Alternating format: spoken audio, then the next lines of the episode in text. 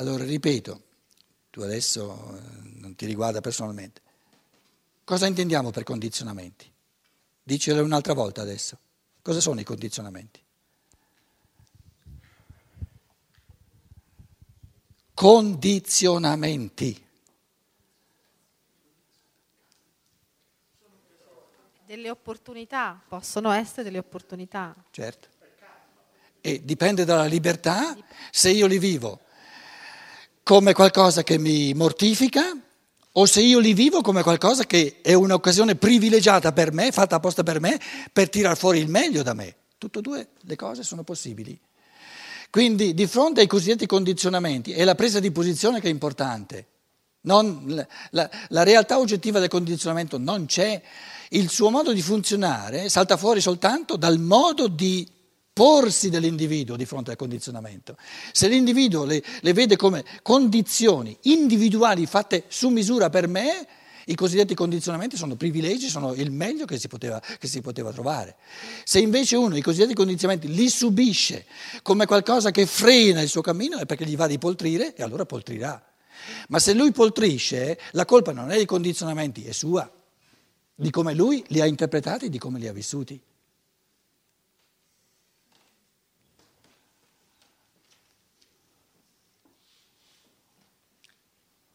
Chiaro e ringrazio perché mi, mi apre grandi visioni. Mi chiedo, ade- cioè, adesso con questa visione, eh, cioè, ehm, quando io ancora non, non, posso prendere questa posizione, perché adesso ne stiamo parlando, e prendiamo una posizione di fronte al considerare il condizionamento come un'opportunità, se io ancora questo discorso non lo posso fare e, e sono ehm, sottoposta al condizionamento, sono libera? No, no, sta attento, l'hai detto tu stessa, basta che ti prendi sul serio le tue parole. Tu, tu, hai detto, se io i condizionamenti, tra virgolette, adesso li mettiamo tra virgolette ovviamente, no?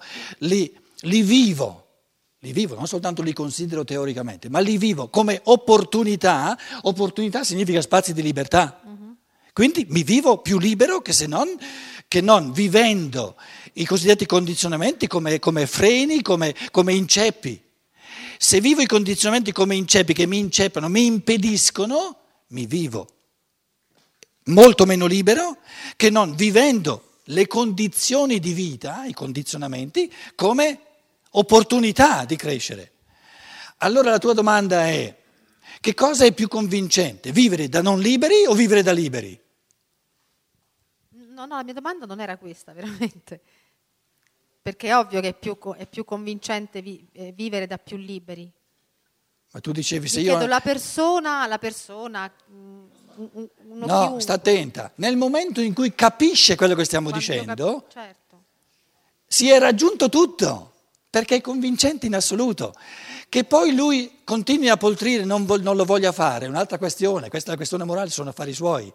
Però gli resterà per sempre il convincimento che il discorso è pulito che non sono condizionamenti, lo sono soltanto se io decido di viverli come inceppi.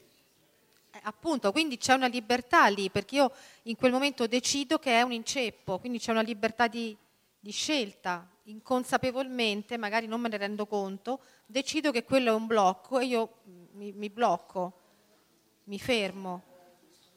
C'è lì una libertà o no?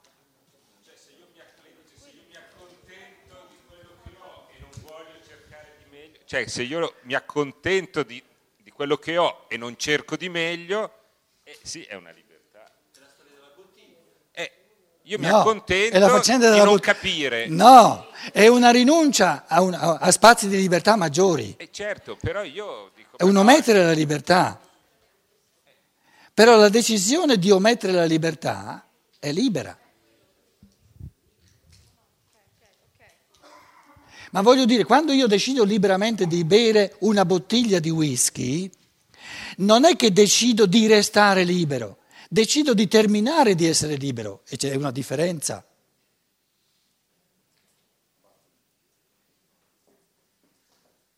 Perché è un conto decidere liberamente di confermare la libertà, è un conto decidere liberamente di perdere la libertà.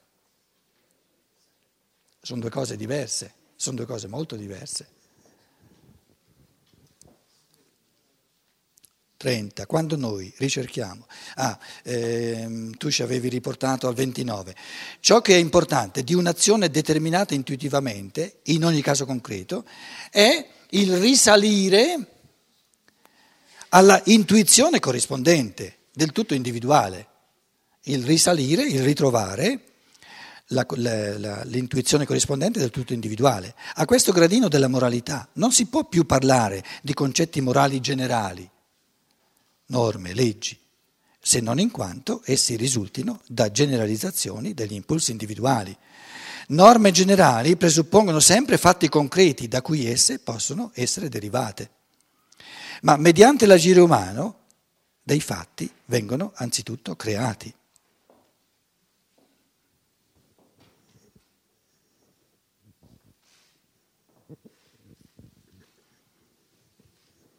In un certo senso lui sta dicendo, l'agire umano è sempre un creare dal nulla.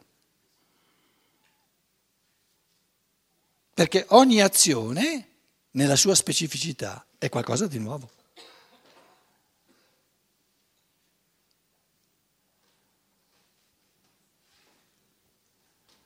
E questo indipendentemente dal fatto che ci sia o no alla base una intuizione singola nuova. È nel concetto di azione che non può ripetere nessun'altra azione. Un'azione che ripete in tutto e per tutto, ricalca in tutto e per tutto una fotocopia di un'altra azione non esiste, è impossibile. Quindi l'agire umano è il campo della creatività all'infinito e il pensare deve soltanto andarci dietro.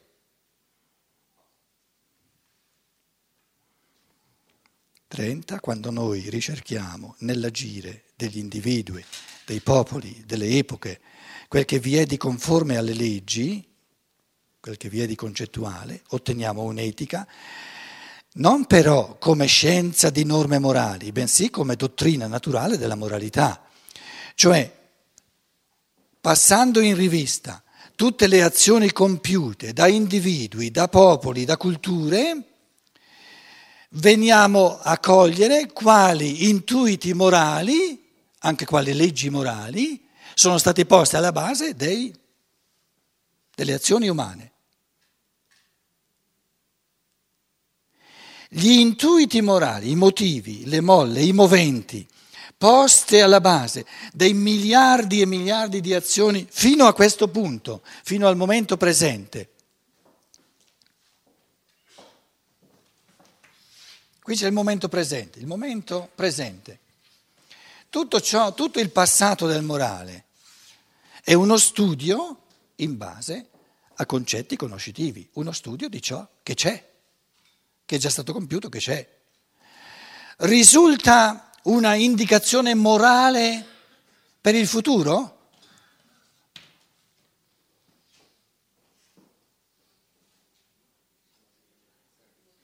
Le norme morali, le intuizioni morali poste nel passato alla base di tutto ciò che è stato compiuto, non mi servono per nulla per sapere che cosa io voglio fare nella prossima mezz'ora. Perché io non vivo nel passato, vivo verso il futuro.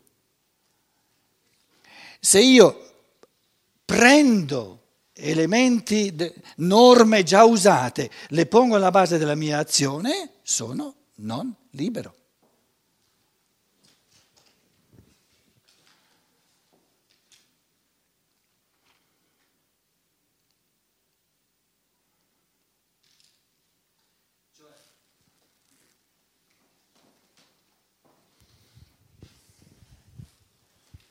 Cioè è solamente nel presente che si è sempre liberi. Certo. E quindi si tratta semplicemente di cavalcare il presente. Com'è? Cavalcare il presente, essere sempre presente. Sì. E lì c'è la libertà sempre. Sì. È come il pittore che sta dipingendo. Tutte le pennellate fatte non può cambiare nulla, ma tutte quelle da fare sono tutte aperte. È bellissimo. È una cosa molto bella, sì. Ma, ma eh, tu parlavi di evoluzione, no? È la legge dell'evoluzione. Adesso noi prendiamo la legge, prendiamo l'evoluzione in chiave di Darwin, eccetera, no? Qui tutte le, le, le strutture corporee, eccetera, eccetera, eccetera, siamo arrivati alla scimmia. Qui siamo arrivati alla scimmia. Possiamo dedurre da tutto ciò che c'è stato quale sarà il gradino successivo?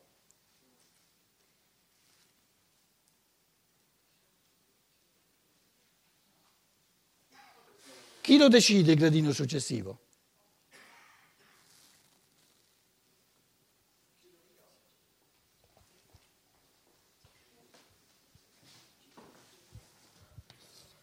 Chi lo decide il gradino successivo?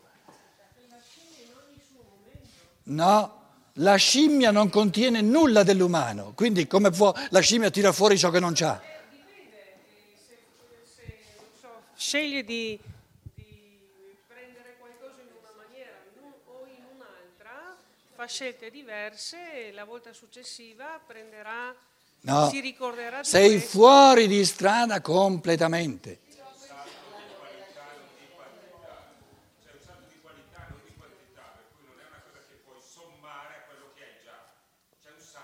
C'è un salto. C'è qualcosa che prima non c'era e per cui arriva da un'altra parte.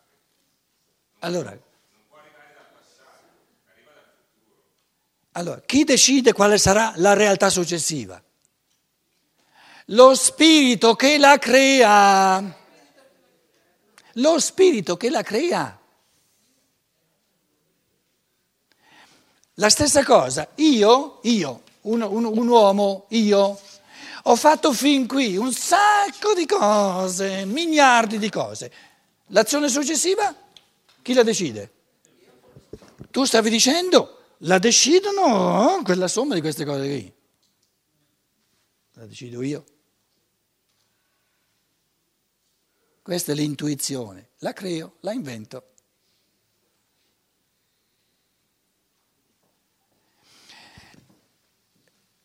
mi addormento, non mi va di essere creativo perché è uno sforzo troppo grosso, eccetera. Allora dico, fammi andare a rivedere, fammi ripetere qualcosa che già dai su. Eh, allora non sono creativo, non sono libero. Mi ripeto. Cioè un essere che si ripete non è libero, non è creativo.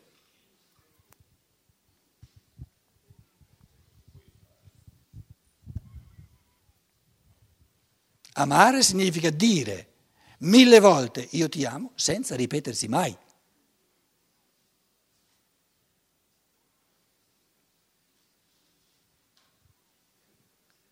Quindi lo studio della biografia serve a poco o nulla.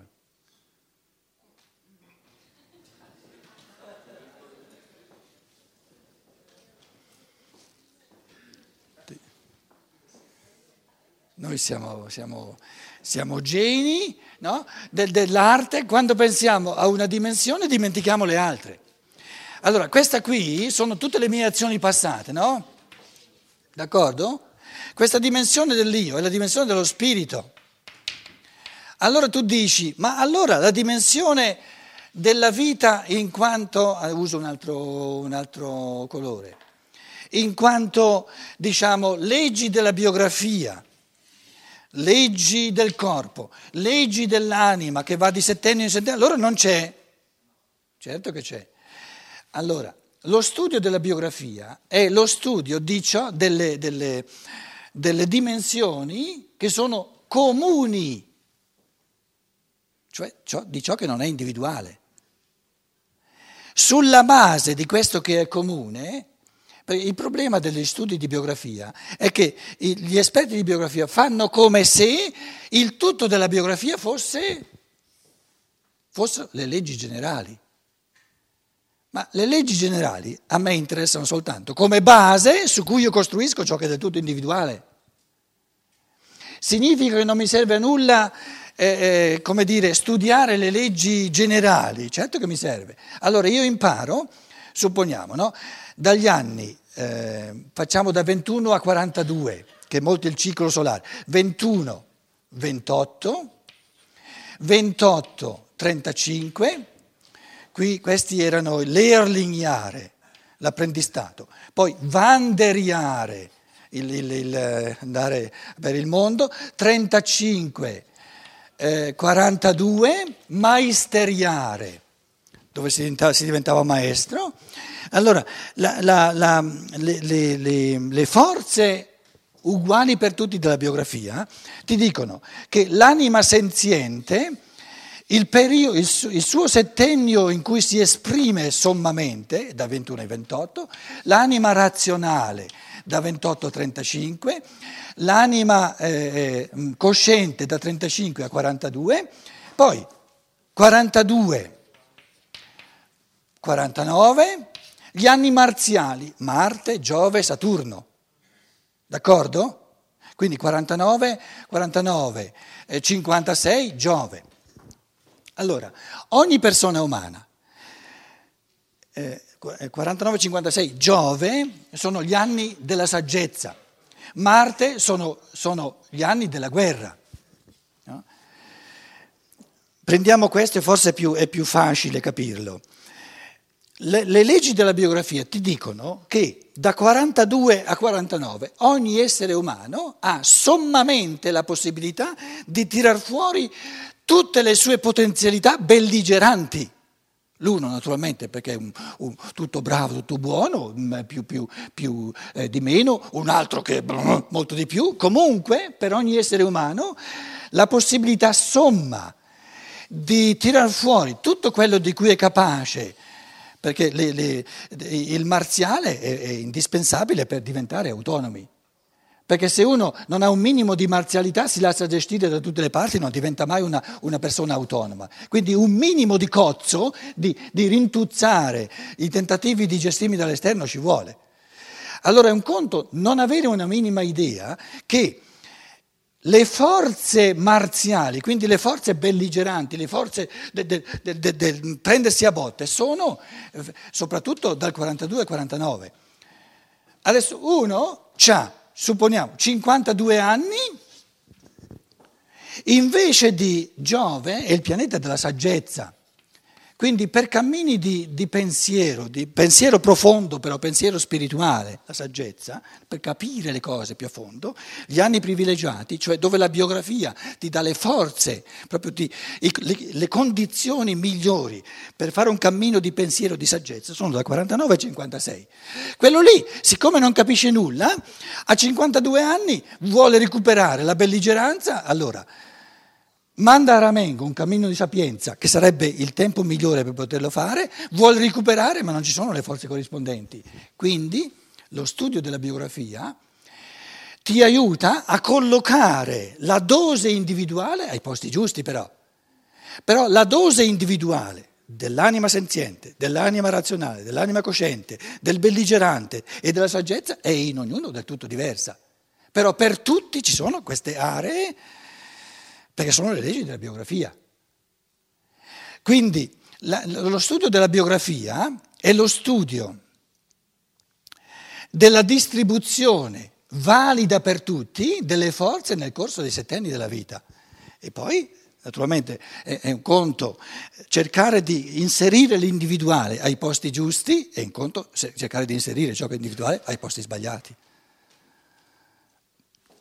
la, la tendenza di, degli, di, di, di, coloro che fanno studi di biografia di mandare a ramengo ciò che è spirituale, riducono la biografia come se nella biografia ci, sono, ci fosse soltanto questo, queste, queste, leggi comuni. Però l'altra unilateralità è quella di vedere soltanto ciò che è individuale e di fare come se non ci fossero queste leggi fondamentali. Perché se uno si mette a 52-53 anni, a, si mette a voler mettere contro il, tutto il mondo, non costruirà né vere forze interiori di, la, di, autonomia, il marziale, la forza interiore dell'autonomia, né vere forze di saggezza. E deve capire, sarebbe meglio se capisse, che le forze dell'autonomia vanno costruite, vanno coltivate dal 42 al 49 e, e le forze della saggezza da 49 al 56. Quindi se voi trovate una, conoscete una persona che dà sberle da tutte le parti e ha 52 anni, lasciatelo in pace, lasciatelo in pace. Se invece una persona ha 43-44 anni, da sbella da tutte le parti, godetevelo perché lì le, le saprà dare bene. E eh, questi discorsi adesso per sommi capi ci fanno capire che siamo quest- nello studio di queste realtà sovrasensibili, diciamo, no? no, dove non si impara soltanto un mestiere nella vita, siamo veramente agli inizi nell'umanità. Ce n'è da fare, però la cosa è molto bella. È importante capire che ciò che è di gruppo, ciò che è comune, non nega l'individuale e l'individuale non nega ciò che è comune, è l'intreccio che, che è la cosa più, più bella. Il tuo modo individualissimo di essere marziale, il tuo modo, il mio modo individualissimo di essere saggio, il mio modo, il mio modo individualissimo dell'anima cosciente, dell'anima razionale, dell'anima senziente, eccetera. Per poi, poi non dire da 1 a 7 il corpo fisico, da 7 a 14 il corpo eterico, da 14 a 21 il corpo astrale, eccetera. In italiano è tradotto il mio libro sulla biografia? Sì, le chiavi, le chiavi della vita si chiama, no? La tua biografia si chiama, sì. In, tedesco l'ho chiamato il capolavoro biografia, perché è un gioco dell'individuale sul comune, del, del comune con l'individuale.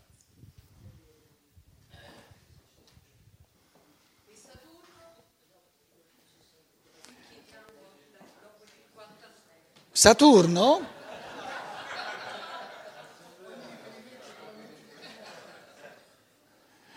Saturno ha gli anelli, no? Attorno.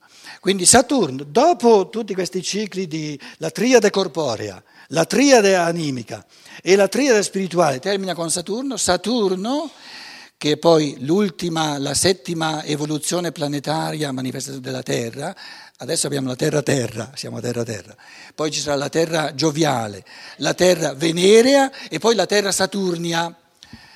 Ora, Dicelo te, quando si arriva alla fine si rimbambisce. Quindi, quindi alla fine si tirano le somme. Quindi la forza specifica di questi anni saturnei, dal, dal 56 al 63, è il rammemorare, quindi ricordare. Perciò i ricordi, si rimbambisce. E quindi cioè, il, il rammemorare significa tutto ciò che era squadernato, che era diciamo spartito, spartizionato nel tempo, viene adesso sintetizzato nella memoria. Quindi, quindi questi anelli di Saturno, un, nel senso animico, sono i sei gradini precorsi come memoria incamerata al settimo punto, al settimo grado. Quindi, quindi è, il, è, la Terra, è il Giove, è la, le Venere che, che fanno questi anelli attorno a Saturno. Si ricorda del tutto. Cosa vuol dire ricordare? Ciò che prima era esterno, uno dopo l'altro, viene interiorizzato uno dentro all'altro. La parola tedesca per memoria è er innern, interiorizzare. Questo è Saturno. Io adesso sto sproloquiando con persone che sono esperti in biografia, eh, tu hai posto una domanda, capito? Però l'importante, io ho conosciuto diversi di persone esperti in biografia, lavoro in biografia in Germania, no? La tendenza è di fissarsi talmente su queste leggi della biografia e eh, si, si disattende ciò che è individuale. Oppure fissarsi su ciò che è individuale si fa come se non ci fossero queste leggi. Invece il bello della biografia è proprio il gioco di queste due dimensioni. Come giocano fra di loro. Perché, perché eh, osservare, osservare uno stupido, proprio uno stupido negli anni di Giove è una cosa interessantissima. Una cosa interessante, perché quello è il massimo che lui può, può, può raggiungere di capire qualcosa, se magari ce la fa. Quindi io non lo vado a godere a 43 anni, no? lo aspetto quando ce n'ha 49.